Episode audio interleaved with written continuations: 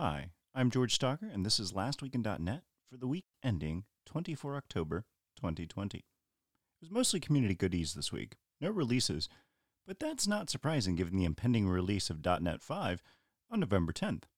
So here's what I found last week in .NET. GitHub now supports code navigation for C-sharp repositories. If you've ever used OpenGrok, you may wonder why services like GitHub never provided navigation between references. Well, now they do. This is a phenomenal offering from GitHub.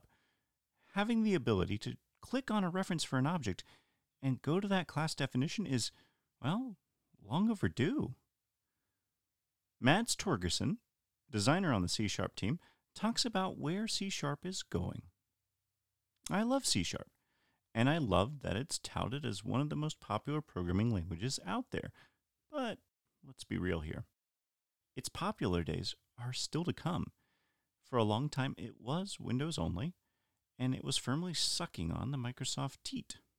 It's still doing that, but now it has a veneer of open source, and it has actual cross platform compatibility. Let's not kid ourselves. C Sharp was good for businesses, but now it's good for everyone. I just hope it isn't too late. Did you know you can add assembly info attributes dynamically using the assembly metadata attribute? Whew.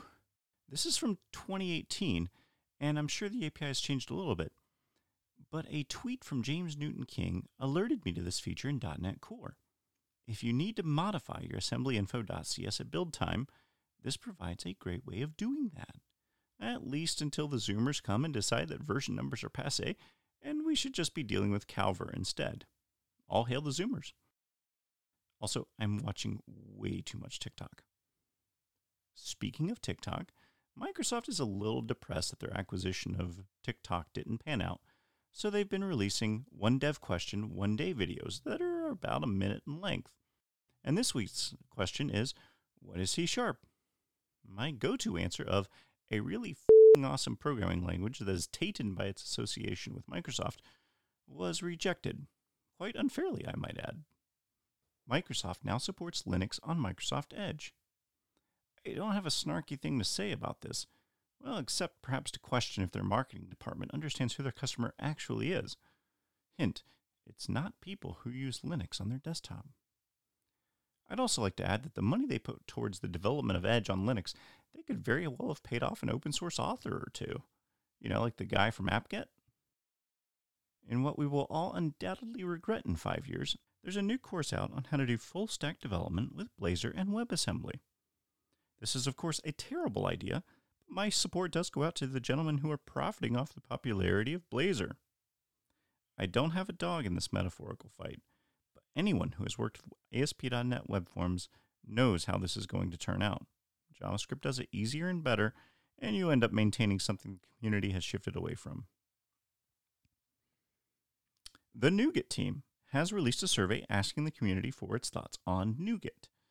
This survey closes soon, and so take it now. I really have no idea when it closes, but given that this is a weekly newsletter, uh, we can safely assume it's not long for this world. Microsoft has long ignored NuGet, so please take the survey so its issuers can, well, keep their jobs. There's a GitHub issue open that addresses the MyMeth problem in .NET Docs. Now, in the .NET Docs, bless their hearts, they had a documentation that referred to a method as MyMeth, and they called it MyMeth instead of MyMethod. It was, of course, noted and brought up, and sadly for the Breaking Bad fans among us, it's going to be fixed. Apparently, OData is still alive in what I will consider a holy moment. OData 8.0.0 preview has been released. If you haven't already jumped ship to GraphQL and still want a hella insecure way to query your data, might I recommend OData? Microsoft is back on the touting C Sharp for game development kick, and I'm here for it. No, I do not forgive them for hurting XNA, but I'm going to give Microsoft their due kudos here. C Sharp is a valuable game programming language, and they're doing their best to make sure that everyone knows it. Special thanks to Abdullah Hamid for the tweet that made me aware of this series. The .NET team has released a site that shows their roadmap pulled directly from their GitHub issues. Now, this is a good look into the Microsoft machine surrounding .NET. It's well worth your time if you're interested in the future of .NET. There's a blog post out about how to do attribute-based access control with Blazor WebAssembly and Identity Server 4. In what I can only characterize as a bad idea ice cream topped with terrible idea sprinkles, there's a series out on CodeMaze on how to develop ABAC with Blazor WebAssembly. Personally, I'd be delighted to know if this fits a use case you actually have and whether you're going to implement it. Also, please send me a before email so after your project's launched, we can commiserate together over the idea and lost youth. Rick Strahl takes you into the process of creating .NET custom project types with the .NET CLI project types template. Whew. Long story short, if you create microservices or you otherwise want to enforce defaults and standards when creating a new project, this blog post is for you. Jimmy Bogard found a bug in the .NET Core runtime where string index of comparison fails or breaks depending on which runtime you use. As it turns out, Microsoft switched to ICU instead of using NLS, which is what they were using previously. And this change had the side effect of breaking string comparison code that doesn't specify a culture or string comparison.ordinal.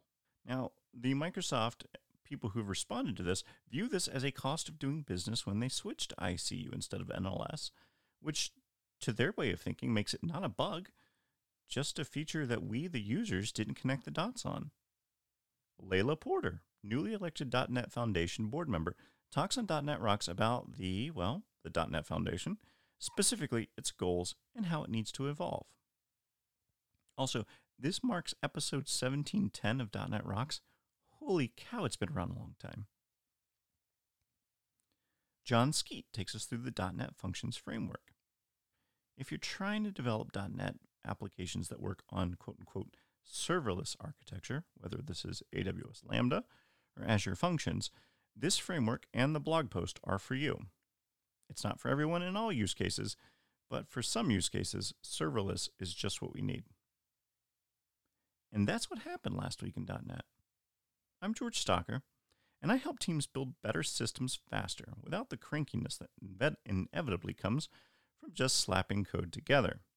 To learn more, visit www.doubleyourproductivity.io, and I will see you next week.